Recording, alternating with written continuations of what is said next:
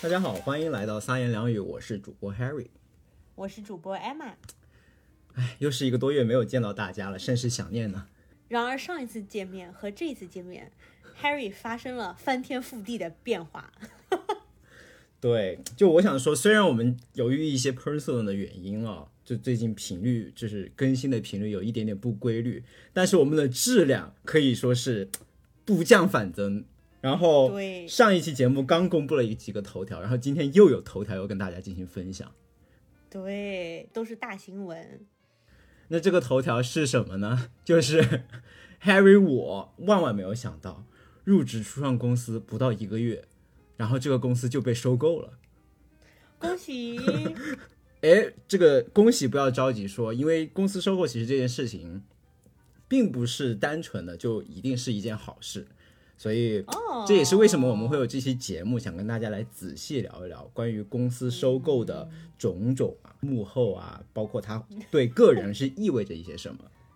好的，我也是很期待听一听。嗯，但是这里我也想强调一下，我不知道怎么回事。就如果说有一个神叫做收购之神的话，那我觉得我今年一定是被收购之神眷顾，因为毕竟上一次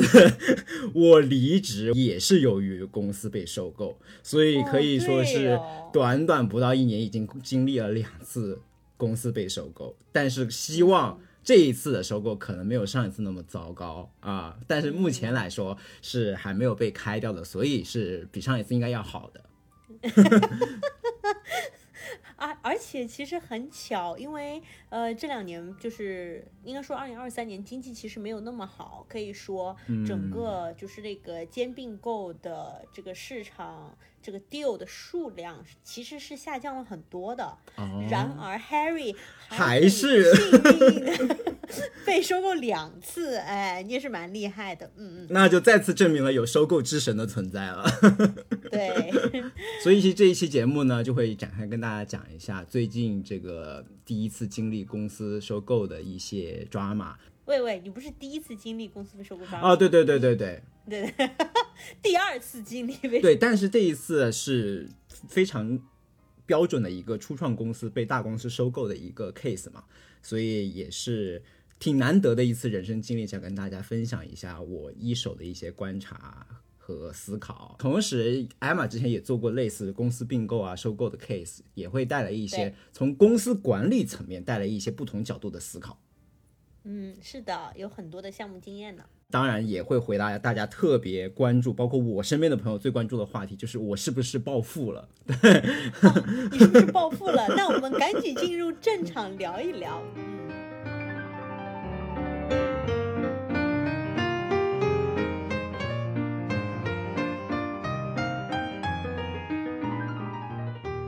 其实上一次节目我有跟大家分享，就是我人生第一次入职 startup 的一些经历嘛。但是万万没有想到，这个 startup 马上就被收购了，而且这个是我可以可以想象，就是收购的这种几率，其实比 startup 入职是更加小概率的一个事件。嗯，因为我觉得其实，在硅谷的华人圈，大部分的这种嗯、软件工程师其实是算是在大厂工作嘛，对不对？嗯，对尤，其是作为第一份 job 的话，在我们这个年龄段，在大厂的员工比较多，呃，反而加入 startup 的比较少。那像 Harry，你正好因为上一次收购的机缘巧合，嗯导致你加入了一家 startup，然后 startup 又正好被收购，而不是一一家 startup 倒闭，对不对？所以所以就产生了这种啊，你好像纵观朋友圈都发现没有什么样的这种案例，那所以你的经验就特别宝贵，特别想听一听。嗯，对，startup 很多，但是真的能成功退出的 startup 其实是很小概率的。而且 by the way，这里我也是最近才学习到了“退出”这个词。其实之前我听过很多次“退出”，就是那种商业播客讲什么 startup 退出，我都不知道什么意思，什么叫退出。但其实一般退出就是指这种比较成功的退出。呃，有大概三种不同的 case 吧，就是并购，然后被收购以及成功上市。而我这家 startup 所经历的退出就是被收购的这种 case。嗯，OK，然后我可以来简单讲一下当时这个收购时刻是怎么发生的。就上期节目其实我有提到嘛，就是 startup 有一个好处就是它的组织架构非常扁平，所以每个星期呢都有机会跟 CEO 直接开一个员工大会，来来回顾上一周公司的一个发展，一个公司的全景图。而就是在这么一次普通的公司例会上，CEO 用非常普通的语气，然后就跟大家说，呃，上一周我们刚刚发布了一个新的产品，大家都非常辛苦。为了表示我们对大家过去一段时间的努力的认可，我在这里跟大家宣布一个消息，然后我们公司被。收购了，就是非常普通的一个语语气，然后也是非常平淡的一个讲话，就把这个公司被收购的信息给抛出来。其实从这里就已经可以看出小公司和大公司的区别。嗯一般一个比较，我怎么说呢？成熟的公司，当它发生这种重大时刻的时候，它会以一种书面的形式通知大家，而且它会附上你有可能这个时候就。心里面有很多很多的问题嘛，这时候员工可能就有各种各样的问题，对不对？就是说我们的股票会怎么样？嗯哦，我们会不会有裁员？然后我们的这个职位会不会有变化？我们的 title、工资、我们的 benefit，对不对？保险嗯我们都要怎么怎么办？一般来讲，在宣布这种东西的时候呢，都会至少有一个就是那种初步的答案，就是说可能是一个书面的邮件告诉大家这个消息，然后附上一些这些常见问题的答案。然后如果说这些问题我们现在还不知道的话，至少会说一个就是关于这些这些这些问题，我们会在什么什么什么时候给大家一个比较正式的答复。嗯，可以看出来你们公司是确实是一个非常随意和亲民的公司呢。对，非常亲民。但是像你刚刚说这些，其实我们也有部分 cover 到，比如说大家最关心的这个待遇的问题，对吧？就他会你会们当场就是已经在员工大会上讲了吗？他就是其实有一个非常，因为我们这个待遇的变化非常复杂，涉及到股票啊、期权什么之类的。其实当场、嗯其实当场其实是有高层就是 present 一个表格，就是展示一个表格给大家，进行一些非常简单的解释。虽然我、我想大部分人其实当时都完全没有听懂到底是什么意思。然后他其实随后附了一个文件。但是不是像你说的那么正规的，就全发全员信那种倒是没有。对这一点，我觉得也是确实是小公司比较特别的一点吧。呀、那也不错了，至少就是说他们准备了一些东西，而不是就是说哦，by the way，我们被收购啦，然后之后有什么问题的话，我们下周再见。哦，那是了还是，还是对。他是有准备一些东西，呀呀呀，OK。然后我可以说一下我当时听到这个消息第一反应和第二反应。第一反应就是我是不是又要被开了？因为我真的是应该是当场唯一一个就是会有这种 PTSD 的人吧。啊、毕竟上一毕竟上一次的收购就直接导致了我离开那一家公司，对吧？但是这一个问题也很快在两天之后就被，就这个焦虑很快在两天之后就被解决掉了，因为两天之后，其实他们有派大公司的人力主管跟小公司，就是我们所在的这个，就是我们这个初创公司的每一个人进行一个 one on one，进行一个一对一的谈话。然后在那个谈话里面，你可以去表达你自己的一些问题啊，包括你的一些疑虑，都会由管理层来单独为你解答。而我抛出的第一个问题就是：你们会不会开人？你问的是你们会不会裁人，还是你们会不会裁我？这是两个问题。哦，我没有问的那么直接了，你们会不会裁我？我觉得哦，你们会不会裁我？这个反而我觉得更好回答。但你们会不会裁人就比较难回答，因为他们只要裁一嗯个人，他们就要会回答说我们会裁人。可能是是我当时就默认说，他如果裁那一个人，可能就是我吧，因为我也算是 算是相当于是因为我是在所有人里面入职最晚的嘛，也是资历最浅的。No，most of the time，大多数时候的话，就是如果只要裁人的话，裁的都是那种就是叫什么 administrative work，就是那种秘书类啊，或者是嗯你们公司的人力哦资源啊，就这种的。嗯，哦，OK，但我们本来就是小公司，所以像这种非关键职位一般都只有一个人啊，所以对啊，可能、但是那一个人啊就、yeah 就 OK make sense，但是 sorry for that 嗯 person。但我还是想就是稍微含蓄一点嘛，因为如果要开人的话，其实我觉得我被开的概率就很大，所以我就直接问你会不会被开人。但是人力主管当时呃就说我们不会，然后给我列举了一些 bullet point，比如说我们哪怕在经济最糟糕的情况下，我们有没有开过人，这是第一点。第二点，我们还在继续扩张，我们今年还要招多少多少人。就是要开人，这个可能是当初你们这个谈这个比交易的时候的一个附带条件。嗯，我只能说是有可能呀。嗯，对对对，OK，所以这就是我的第一反应，我是不是要被开了？然后这个嗯被解决掉以后，就是我的第二反应，哼，就是我是不是要暴富了 是不是从大悲到了大喜？？Exactly，我觉得这个也是可能周围的人，包括所有人看到相关类似的新闻以后，第一反应就是哦，这个公司的人是不是要暴富了啊？你知道吗？我其实第一反应是因为我看到的那个新闻，其实我对你们公司以及收购你们的公司都不了解，因为毕竟不是我们生物制药领域的嘛。嗯嗯嗯但是 somehow 就有一个新闻是，因为你们公司的人很少，所以就嗯有一个新闻把那个这起收购描写成了这个公司值多少钱，然后除以你们公司的人数，然后就变成 每个人可以拿几千万美金那种的。然后就想，嗯，说不定 Harry 将来可以在海边买一栋别墅，这样子我们就可以去蹭吃蹭喝了，嗯太棒了。对我也希望有这么一家共产主义的公司存在呢，对吧？均贫富啊，打土豪。哎，很可惜这样的事情没有发生。确实有很多人给我转了那一条新闻，然后我这里也也就来统一回答一下。首先呢，关于这个初创公司的这个待遇分配，很大一部分是期权，我就用最平时、最普通的语言给大家解释一下什么叫期权。简单说，期权呢就是买股票的折扣券，你可以这么理解，就是我给你一张折扣券，给你一个非常大的折扣，比如说你有了这个折扣券以后，你可以用一块钱买一股值十块钱的股票，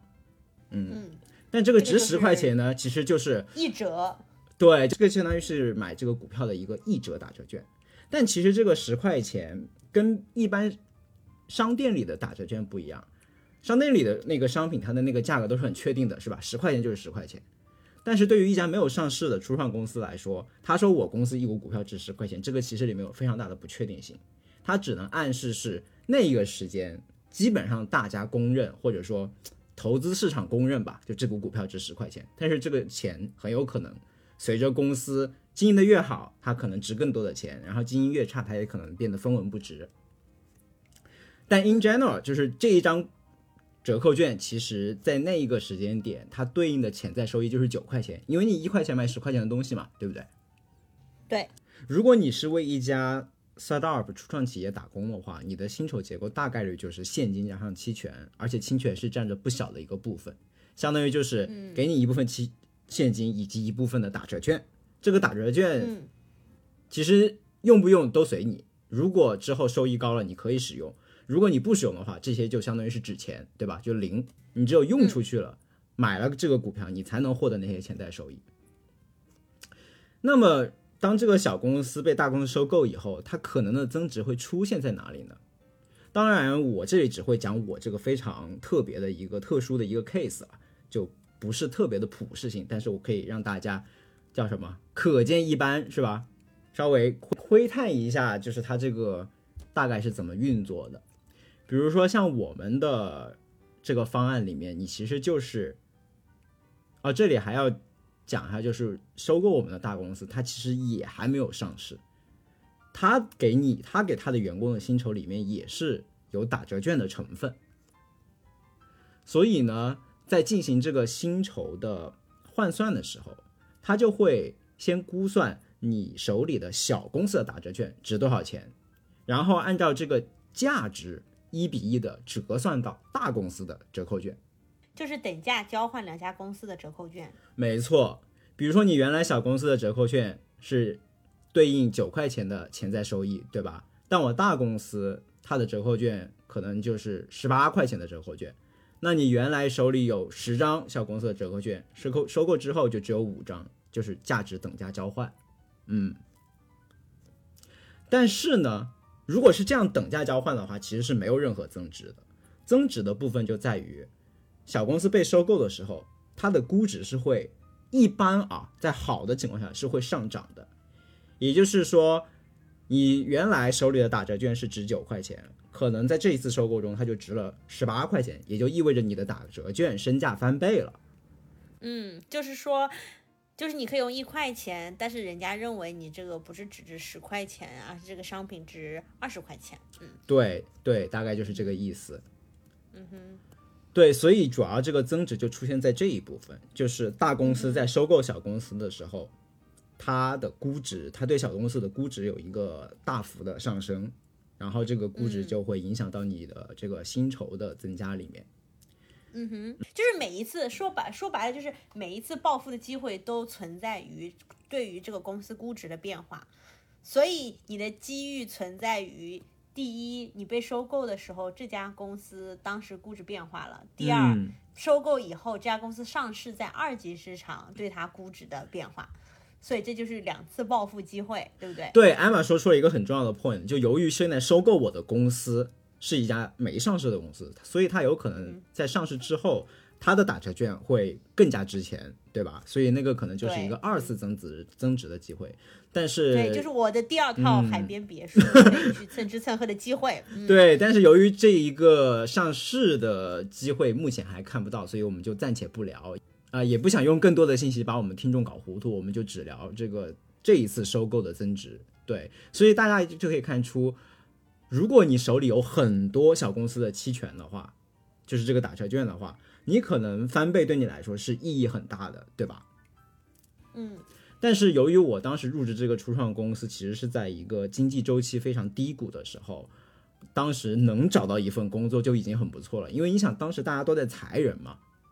所以这个是在这个点你去找工作，公司其实大概率它是会压价的。就是相相比好的市场的时候，它总体这个包裹这个薪酬的大小，这个薪酬包裹的大小会比较小，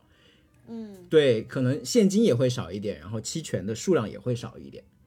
嗯所以，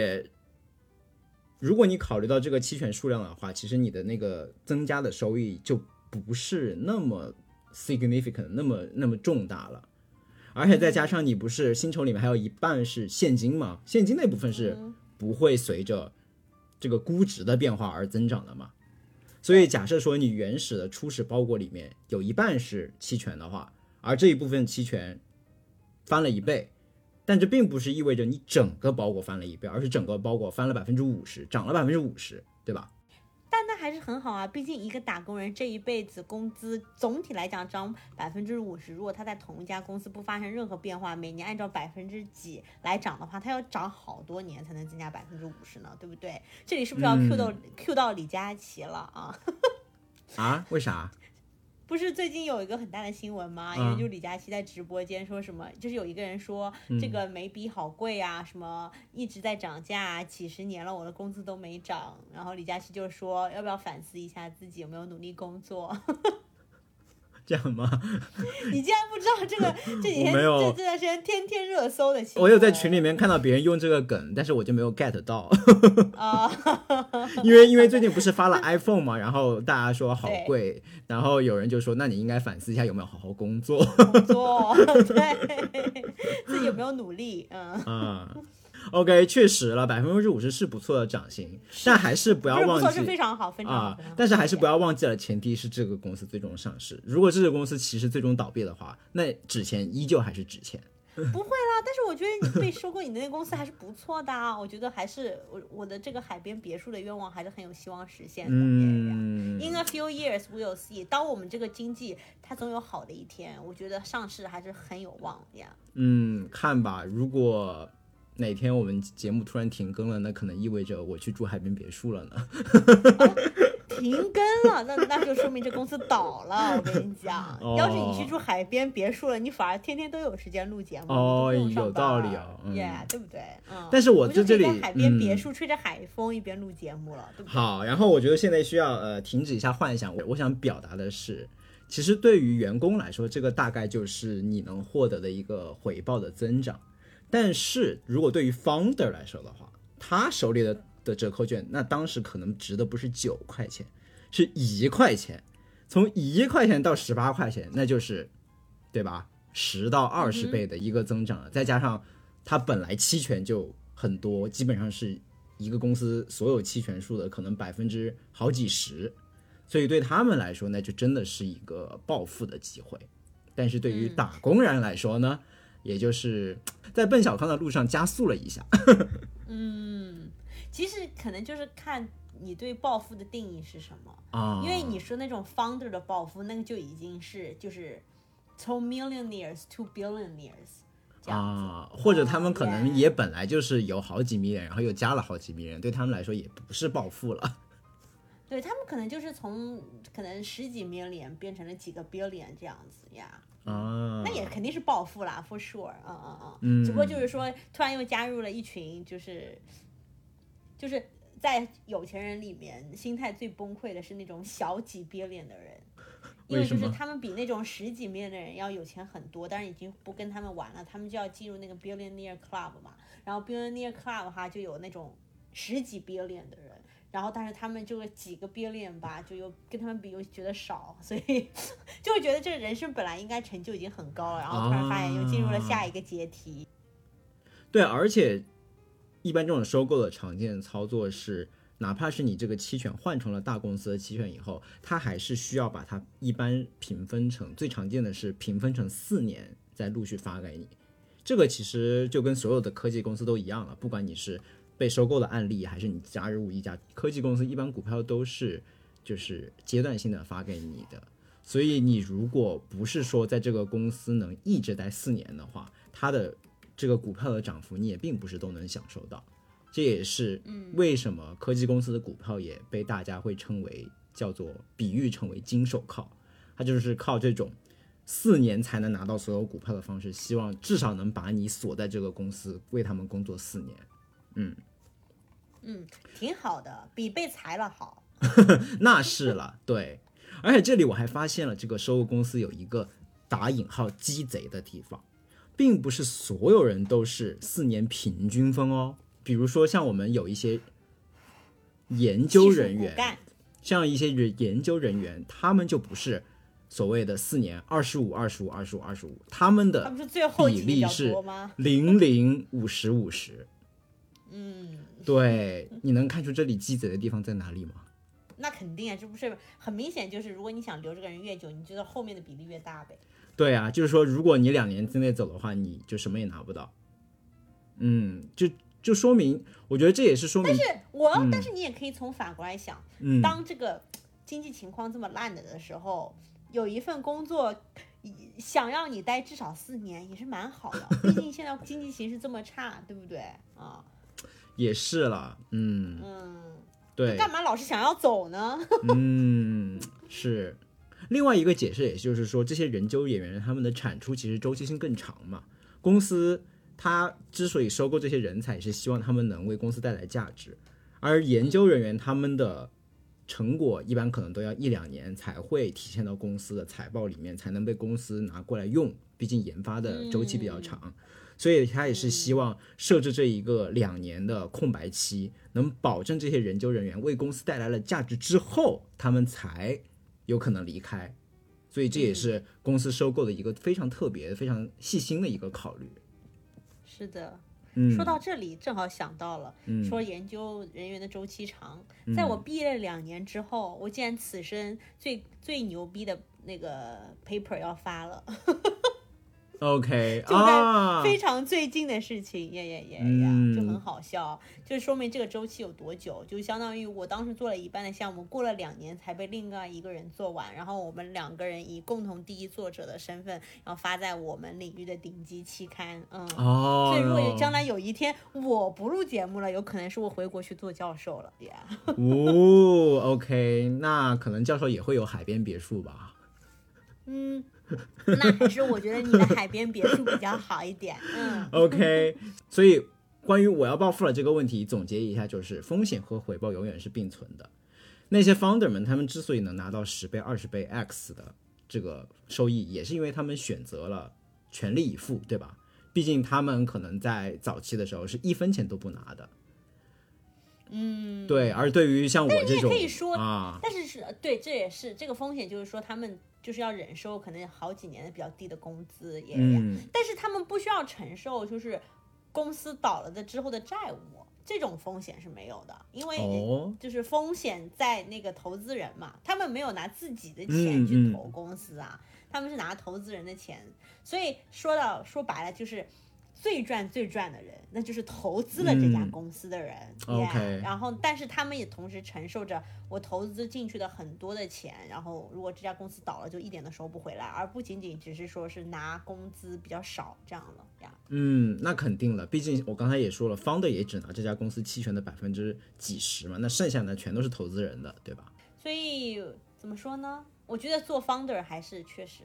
，eventually 所谓的真正真正的暴富，还是自己要做 founder 了，因为你相对承受的风险其实相对小的，嗯，呃，就是就是跟投资人做比较的话，然后。呃，如果暴富了的话，的机会出现的时候，就收益还是比较不错的。这是从一个个人的角度来讲的话，那肯定是，呃，从跟 W two 挣工资和期权这种就是员工拿的，肯定还是要明显的有差别。嗯，然后从这个打工的小喽啰的角度来说，可能很多人加入这家公司也是希望能拿到一个十倍或者二十倍的回报，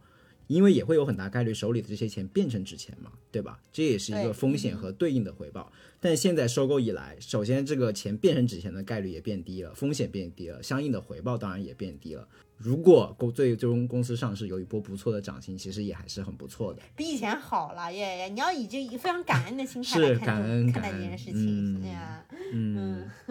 所以其实这里也可以看出，当时如果你选了一家初创好的初创公司，either 它最后被收购还是会 IPO 的话，其实你的初始 offer 还是很重要的。就是你，如果你当时能多拿一笔期权的话，你未来就会多一笔这个十到二十倍或者两倍、三倍的这个收益。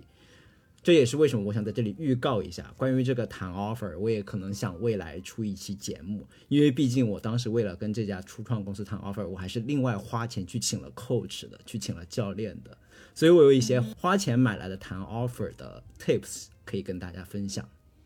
哇，这是不收费不付费可以听的内容吗？嗯，收不收费我们还得再考虑一下哦，毕竟那笔，毕竟花钱请 coach 也不是一笔小的开销。但是哦 let's see 嗯，好的。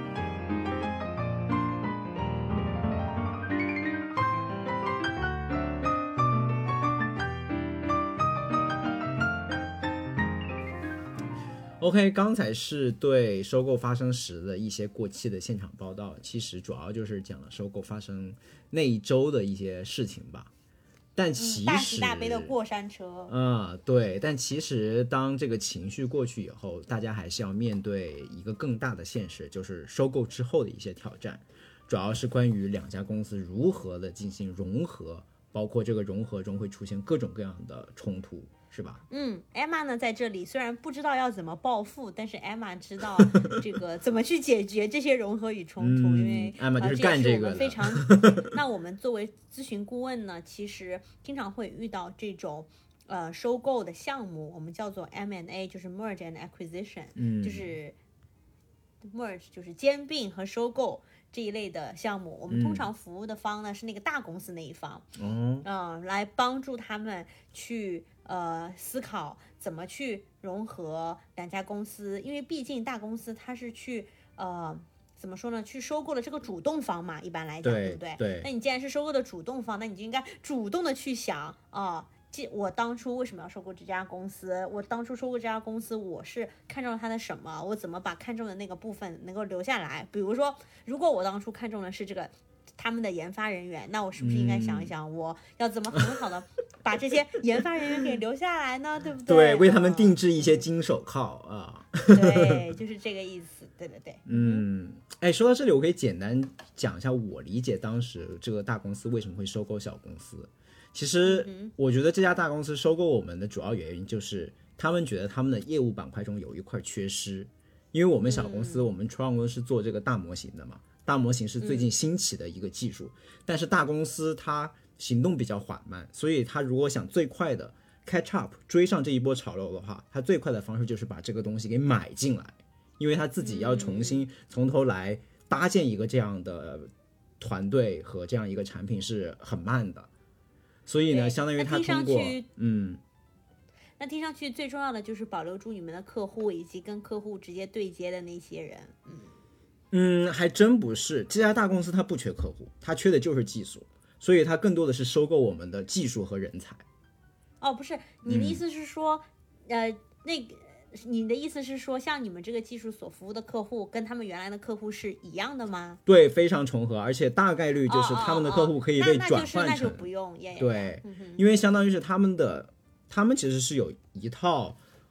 相当于它有它这个大公司有自己的一套工具箱嘛，都是做一些数据相关的软件的服务的。而这个工具箱里面，客户就相当于一些增值的服务耶。没错，它就是在这个增值服务里面增加了一块叫做。就增加了一块大模型的这个小工具在这个里面，嗯嗯，这样同一批客户就可以多付点钱，这样子。没错没错，然后让他们自己的这个生态系统更加完整，然后不至于这个客户如果为了用一个大模型的产品要跑到别家那边去，所以可以把他们牢牢的锁在这个生态系统里面。这个就是大公司大概的，就是这个收购逻辑。相当于这个收购的逻辑是这个吧？对对。然后从小公司的角度，我们为什么愿意被收购呢？也是说能跟这个大公司实现一些互补，因为我们有的是技术，但是我们缺客户、缺数据。因为你小公司嘛，你从头做起，这个客户资源其实是获得客户资源，其实是一个很漫长的过程，对吧？嗯。你要。可是小公司因为为什么愿意被收购，不是很简单吗？因为你们估值增加了。啊，但是为什么要在这个对吧？为什么不再等估值再增加一点，我们再发展一些，对吧？那可能就是十倍、二十倍、一百倍 X 的一个收购了呀。对啊，他他是可以这么做，但是他可能就是觉得这就是最好的机会了呀，见好就收，对吧？对啊，对对，也是有一些发展瓶颈吧。然后通过这家大公司，我们可以把我们的技术都卖给他们的已有的一些客户，甚至可以用他们已有的很多数据来进一步的，嗯，来迭代我们自己的技术。再加上大模型这个领域有一个非常重要的稀缺的资源叫 GPU，就是显卡。就英伟达出的硬件嘛，专门用来进行这个大模型训练的，就是这一部分。那这个不是有钱就可以有的吗？哎，不仅是有钱，你得有关系。哦，嗯，对，这就是为什么。这就是相当于有限的资源，不仅仅是要用巨额的钱来解决，还要外加上关系。对，当这个关系如果被收购的话，会比较好。OK。对，有限的资源可以用钱来解决，但是非常有限的资源就是就得有钱再加关系了。而大公司一般都跟大公司之间有很好的 partnership，对吧？所以他们能更容易获得。比如说，我如果跟英伟达有长期合作关系的话，那英伟达就会优先供给我、供给我这个 GPU 的资源。嗯，哦，对，明白了。所以公司就是要带着这样的一个意图去完成两家公司的融合。那我们先来问你一个问题，就是收购你的这家大公司，他们到底有多大呢？他们有好几千，接近一万人，嗯，但是我们这家公司可能也就是个不到一百人的公司。对，我觉得这是个很好的问题，因为你这个 size 直接 size 直接决定了它会以怎么样的方式来融合，对不对？对，是的。但是其实小几千，接近一万人，可以说呃没有说是一个巨型公司，不至于就是说你们之前的所有的工作方式都不能就是。都不一样，就是说还是有很多地方是可以一样的。嗯，所以你是在这里暗示说，其实这个人数、这个规模的比例，基本上就决定了谁有更多话语权，是不是？是这个意思吗？倒也不是，我觉得更多的就是说，你们会感受到的这种变化有多大。就比如说你之前讲到过，我们如果先聊工作方式的话，嗯，那我们可以先说，比如说沟通一个消息。在这件事情上，在你们公司就是汤号嘛，就是大家都坐在公司的食堂里面，这将近一百个人就可以一起听 CEO 在上面讲话，把一个事情给说了，对吧？对对。但是其实你可以说一个几千个人的公司，你也可以搞这么两三个会，也就讲完了。但是如但是如果你是一个几万人的公司，你就不可能说可以大家一起在同一个时间到一个地方，然后我们听 CEO 讲个东西。那样子可能会有，但是可能是一年一次的那种 年度大会呀。那你觉得在就是除了这种汤号以外，其他工作方式上面有没有一些就是融合与冲突呢？工作方式上就包括有一些常用的工具啊，比如说之前两家公司各有各的 Slack 是吧？Slack 就是我们用的企业聊天软件，类似国内的钉钉。然后我们最近我们这个 IT 部门其实有花很大的功夫，就在想怎么样把两边的 Slack 合并。嗯，对，就这其实好歹你们两家都是用 Slack 啊，对，那是我之前遇到的那种项目是一个一个家用 Microsoft Teams，、嗯然后另外一个用 Slack。那这个肯定就只能留一个了。对对对，大概概大概率就是留那个大公司用的那个东西。对对对，因为我们遇到的是那个巨型公司收购一家小公司。对，像这里面就会有非常多的细节问题，比如说我们过去的 Slack 它的那个信息的历史要留多久，因为不可能全部都搬过去。包括我们公司有一些自己特别的表情包，这些表情包是不是也要跟大公司 merge 起来？有没有一些是不适合 merge 的？其实也出现了刚才 Emma 说的这种两两边用不同的工具需要保留一个了。就我之前不是还在炫耀说我们公司有 Notion 吗？但是其实收购我们的公司还没有这么先进，所以这个 Notion 的存亡问题现在还一直未决。我觉得大概率可能是不会用的。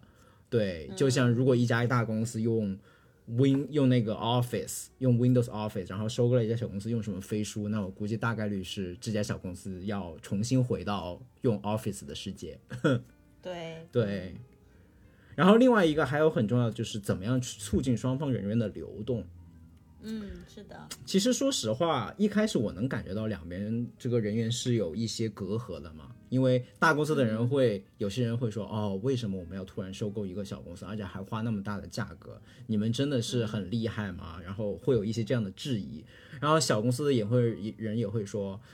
小公司的人就会更加嘛，因为当一个小团体进到一个大团体的时候，他总是会觉得自己是 minority，是不是？他会更加抱团抱得很紧，但是反而就去接触外面的世界会更加的小心。所以为了促进双方人员的流动，我们当时有一个很好的方式促进双方人员流动，就是全公司举办了一个黑客马拉松。嗯哼，这个黑客马拉松就是让双方的员工，然后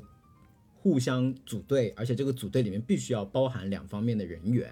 然后用一个两天一夜的时间去做一个项目。这个项目呢的主题就是我怎么用双方公司的不同的技术融合成一个新的有潜力的未来可以上市给卖给用户的一个产品。嗯，对，我觉得这个举动是很好，因为它是一种非常有机的方式，让彼此能够认识。当你建立了一个共同目标以后，其实大家就很容易的忽视彼此的这个差异嘛，然后就为一个共同的目标去工作，然后在这个过程之间有非常多的接触，包括也会对对方的产品有非常多的接触，其实是一个全方面的一个流动。所以，如果对吧，未来艾玛在接触到类似的 case 的话，也许也能 用一下这个 idea。也、对，这个是非常有机的方式，因为为什么我会说非常有机呢？嗯就是它是一种 organic way，就是嗯因为你还有一种就是非常刻意的方式，嗯非常刻意的方式呢，一般来讲我们常见的就是可以把呃相同职位的两边公司的人，就是介绍他们认识。啊，然后就是 set up 这个 body program，哎这个也有的刚入职的时候嘛，对对对，对这那种的话，个我们也有一般来，对对对，然后一般来讲呢，就是呃小公司的人好奇的东西，就是他当他加入这种大公司的时候，呃，他也会去好奇说，我现在到了一个大公司，其实事实上你职业的天花板是提高了嘛，嗯因为你在一个小公司里面，你可能做到最高就是。就是你小公司整个公司的这个 scope 就到这儿了，对，但是你到大公司，你可能有更大的发展空间，所以他们会很好奇，就是说我到了这个新的这样的一个结构里面，我是不是有更大的发挥的空间了？我职业的这个发展路线是不是有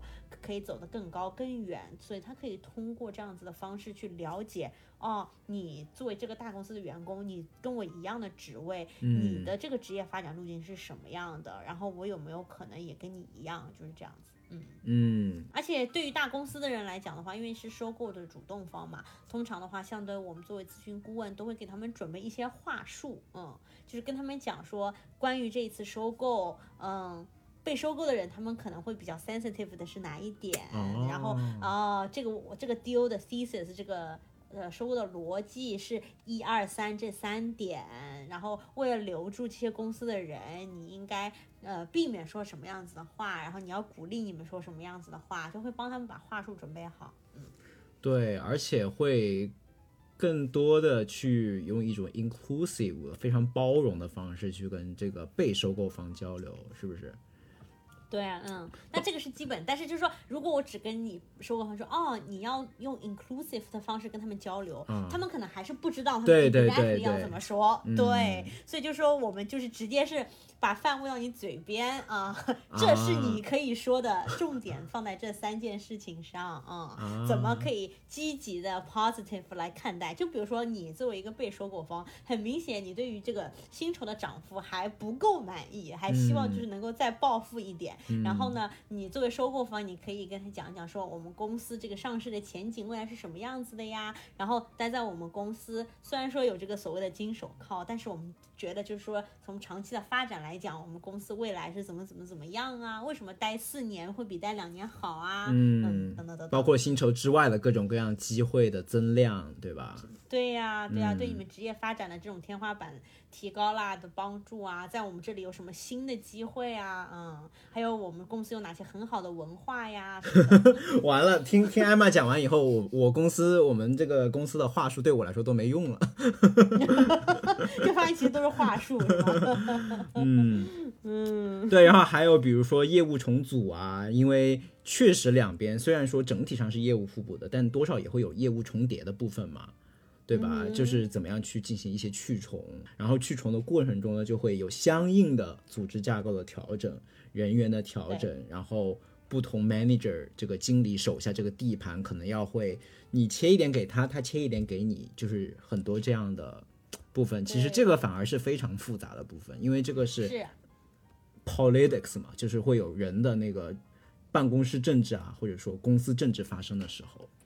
是，很多时候我们看到就是被收购方他们最紧张的一件事情，除了是我会不会被裁以外，他第二个问题就是，哦，如果我不被裁的话，那我的经理、我的顶头上司和跟我工作的人是不是嗯会换掉？嗯如果他们很喜欢他们自己的经理或者跟他们一起工作的同事的话，他们是不希望他们的团队发生变化。Exactly，对，至少这一点的话，目前我觉得我们还是保存的很好。就我们其实整个小公司是完全在组织架构不变的情况下，挪到了大公司的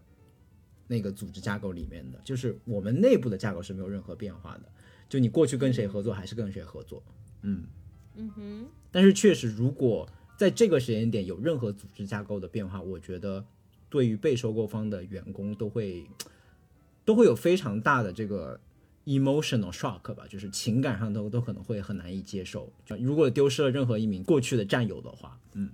是，而且你们公司才那么一点人，对不对？对所以 我觉得就是说，除非你说一个很大的公司，一般来讲的话，组织架构它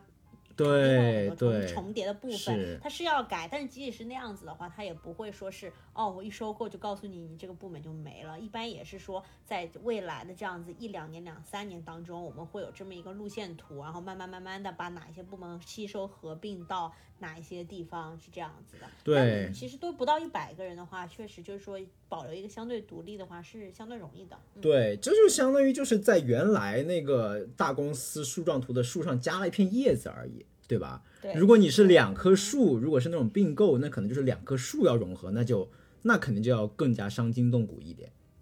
嗯哼，嗯，最后一个最重要的，也是目前来说感觉还有点悬而未决的，就是大小公司的文化冲突。嗯哼，之前我也有提到嘛，就是大公司比较慢，小公司比较快。上一期节目也讲了，小公司在这个迭代快方面有非常多的优势。而我现在看到的就是，其实，其实这个可能也是他们从咨询公司那里听到的话术啊，就是这个大公司的 CEO 是说，完蛋了，你就被免疫了。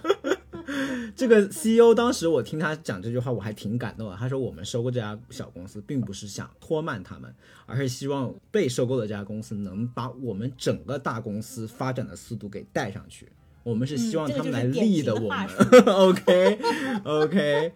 对，就是说，我们一般来讲，在收购的时候呢，会做一件事情是什么样子的？就是你可以先做一个，就是比如说有这么几个象限，比如说 decision making speed，就是你做决定的速度，嗯，然后或者说是呃，你们做决定是属于在比较 bottom up 还是 top down，就是从底层做决定，然后给上面参考，还是说就上面说啥你底下就照做等等等，就是比如说关于 decision making 就可能有五个这么维度，OK，、嗯然后呢，你要做的事情就是双方的这个员工，你们都要做一个问卷调查，然后就说你们公司现在你觉得是在哪里？就比如说你可能就会填我们的呃做决策的速度非常的快，然后就会填就是。就是把你的这个，你就选比较快的那一个，OK。OK，然后呢，然后呢，你还会问一个问题，就是你希望我你这个合并之后的公司在这一项面表现是什么？那你肯定还会选说，我希望 decision making 是快嘛，对不对？哦，那但是收购的那个大公司，他可能会说，哦，我们现在 decision making 是慢，那我希望我们这样的 decision making 是快，OK？、那然后呢，就相当于这只是一个例子，那我们可能会问这么十几个、几十个问题，然后最后我们就看说，哦，我们就要找到啊、哪些是呃这个 A 公司要向 B 公司学，哪些是 B 公司要向 A 公司学，哪些是 A 公司和 B 公司都不满意，我们要朝一个共同的目标去嗯努力的，嗯，所以这些就会产生各种各样的话术，嗯。听上去就是讲他们爱听的，总结起来就是，或者，就是说要就是把呃把大家的一些不满，因为肯定就是有呃就是大家都完全没有达到的地方，对不对？然后嗯、呃因为你可以说 decision making speed 快，它嗯的反面可能是在一些做 decision 的时候没有。经过非常严谨仔细的分析，就已经做出了 decision，对不对？对，那那可能在你们在这一项上可能就相对差一些。就如果说你觉得你们的做决策是经过了很严谨的 based on evidence 的这种，就 based on 证据的这种分析吗？那你可能就会说啊，也没有那样子，好像好像确实是仓促了一点。对，嗯，那你那我将来我的话术就可以说啊，你可以向这个收购方公司学习更多，他们如何用严谨的分析来做出决策啊。所以我觉得都是说可以把事情往积极的方面去想啊。确实，因为其实小公司也不是越快发展就越好嘛，因为随着你规模上升，你肯定会要考虑的更多。这也是为什么我也现在越来越观察得到的，就是这个大公司是怎么样在拖住了小公司发展的步伐，但不是，但是是以一种好的方式。比如说，它有更多的大客户，这种世界五百强的客户，那它必然就要做更严格的这种数据隐私安全的审查呀，什么之类的，对吧？然后包括，当然也有一些呃诟病的地方了，就是领导链变得更加更加长，然后每一个决策做出来都要花更多的时间，有更多的信息差需要去对齐，所以就就这个冲突，我觉得它还在一个互相叫什么，互相磨合的过程中吧。嗯，对，像我们之前做的项目当中，我觉得很典型的就是，如果是一个很小的公司，嗯，它的做决策通常就是 CEO、CFO 什么 CTO，然后就是。呃，一个短信就说哦，我们就这样做吧，或者是一个人走进他的办公室问一下，就说哦，我们这个批准了，就是这样。但是但是，当你这个公司大了之后，你怎么可能每天一百个决策都跑到 CEO 的办公室，或者是给他发个短信，给他打一个电话来问呢？这种决策，即使是你不被收购，随着你公司的变大，它也是不可复制的，就是它嗯 not scalable。你不能说是把这一套东西再搬到一个大公司上，更何况你现在突然被收购，然后一下子就变大了。所以就是，嗯，就是不管你是不是被收购，随着你公司的增长，你都是要去学习这个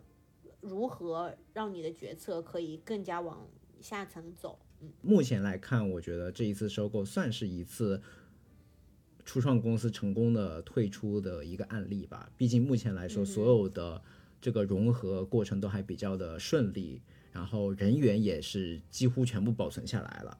而且两家公司。在很短的时间内就已经推出了一个合作的产品，已经送到了客户面前。我觉得这个也是非常不可思议的速度，这个也能说明这个大公司买我们买对了，对吧？并不是、呃打水漂，嗯，是的，你们卖身也卖对了呀。对，所以从这一点来说，我还是很开心，当时选择加入了这个公司，包括能有机会见证它成功的退出。当然，也离不开当时我在选择 startup 时候，对这家公司做了非常多的 due diligence，嗯，尽职调查。对，尽职调查。当然还要感谢收购之神，对，关于在选择初创公司的时候，怎么样做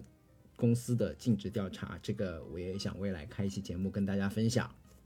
嗯，期待期待。OK，那我们就进入今天的 pick 环节吧。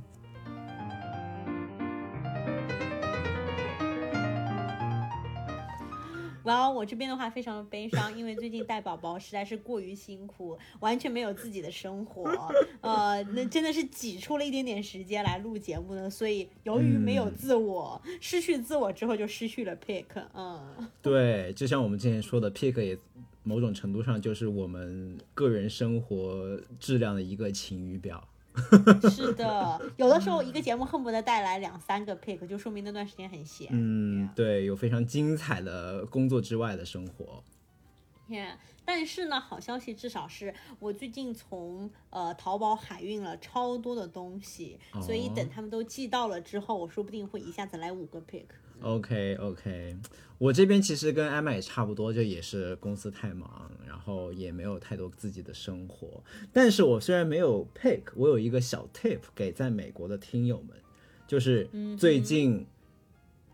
最新版的 COVID 的疫苗出来了，所以可以哦速速预约起来，因为我已经预约了下周。就是打这个更新版的 COVID 的疫苗了，据说好像是可以 cover 现在流行的各种各样的 variation。因为最近确实观察到美国这边 COVID 的 case 上升很多，我对，就新冠又有一波新的，就真的是明显感觉到，哪怕是我办公室里面的人都就隔天隔三差五就有个人就说哦我 COVID 了，然后在家待几天。嗯虽然说这个东西慢慢变成常态吧，但是目前来看还是很难受的，就是是是是，那肯定说是有那个疫苗的保护是最好的嘛。呀，对，所以这也可以算是一个 pick 给大家吧。嗯，嗯哼，那也希望大家身体保持健康哦。OK，那我们今天的节目就到这里啦。相信大家在这个时候已经对 Harry 到底有没有暴富有了答案。那嗯，就是没有节目，见。嗯，就是没有报复。好的，我们未来过了几年，等公司上市了以后，我们再来期待 Harry 的海边别墅，好吗？OK，无暇与君一席，有缘三言两语。想听到更多关于美国职场的正经闲聊，欢迎订阅我们的节目。如果喜欢我们的节目，也欢迎分享给身边的朋友。咱们下期节目见，拜拜些熟悉的沉淡他期盼让未知的玩家 join the game spree i'mma join the game so get ready get ready for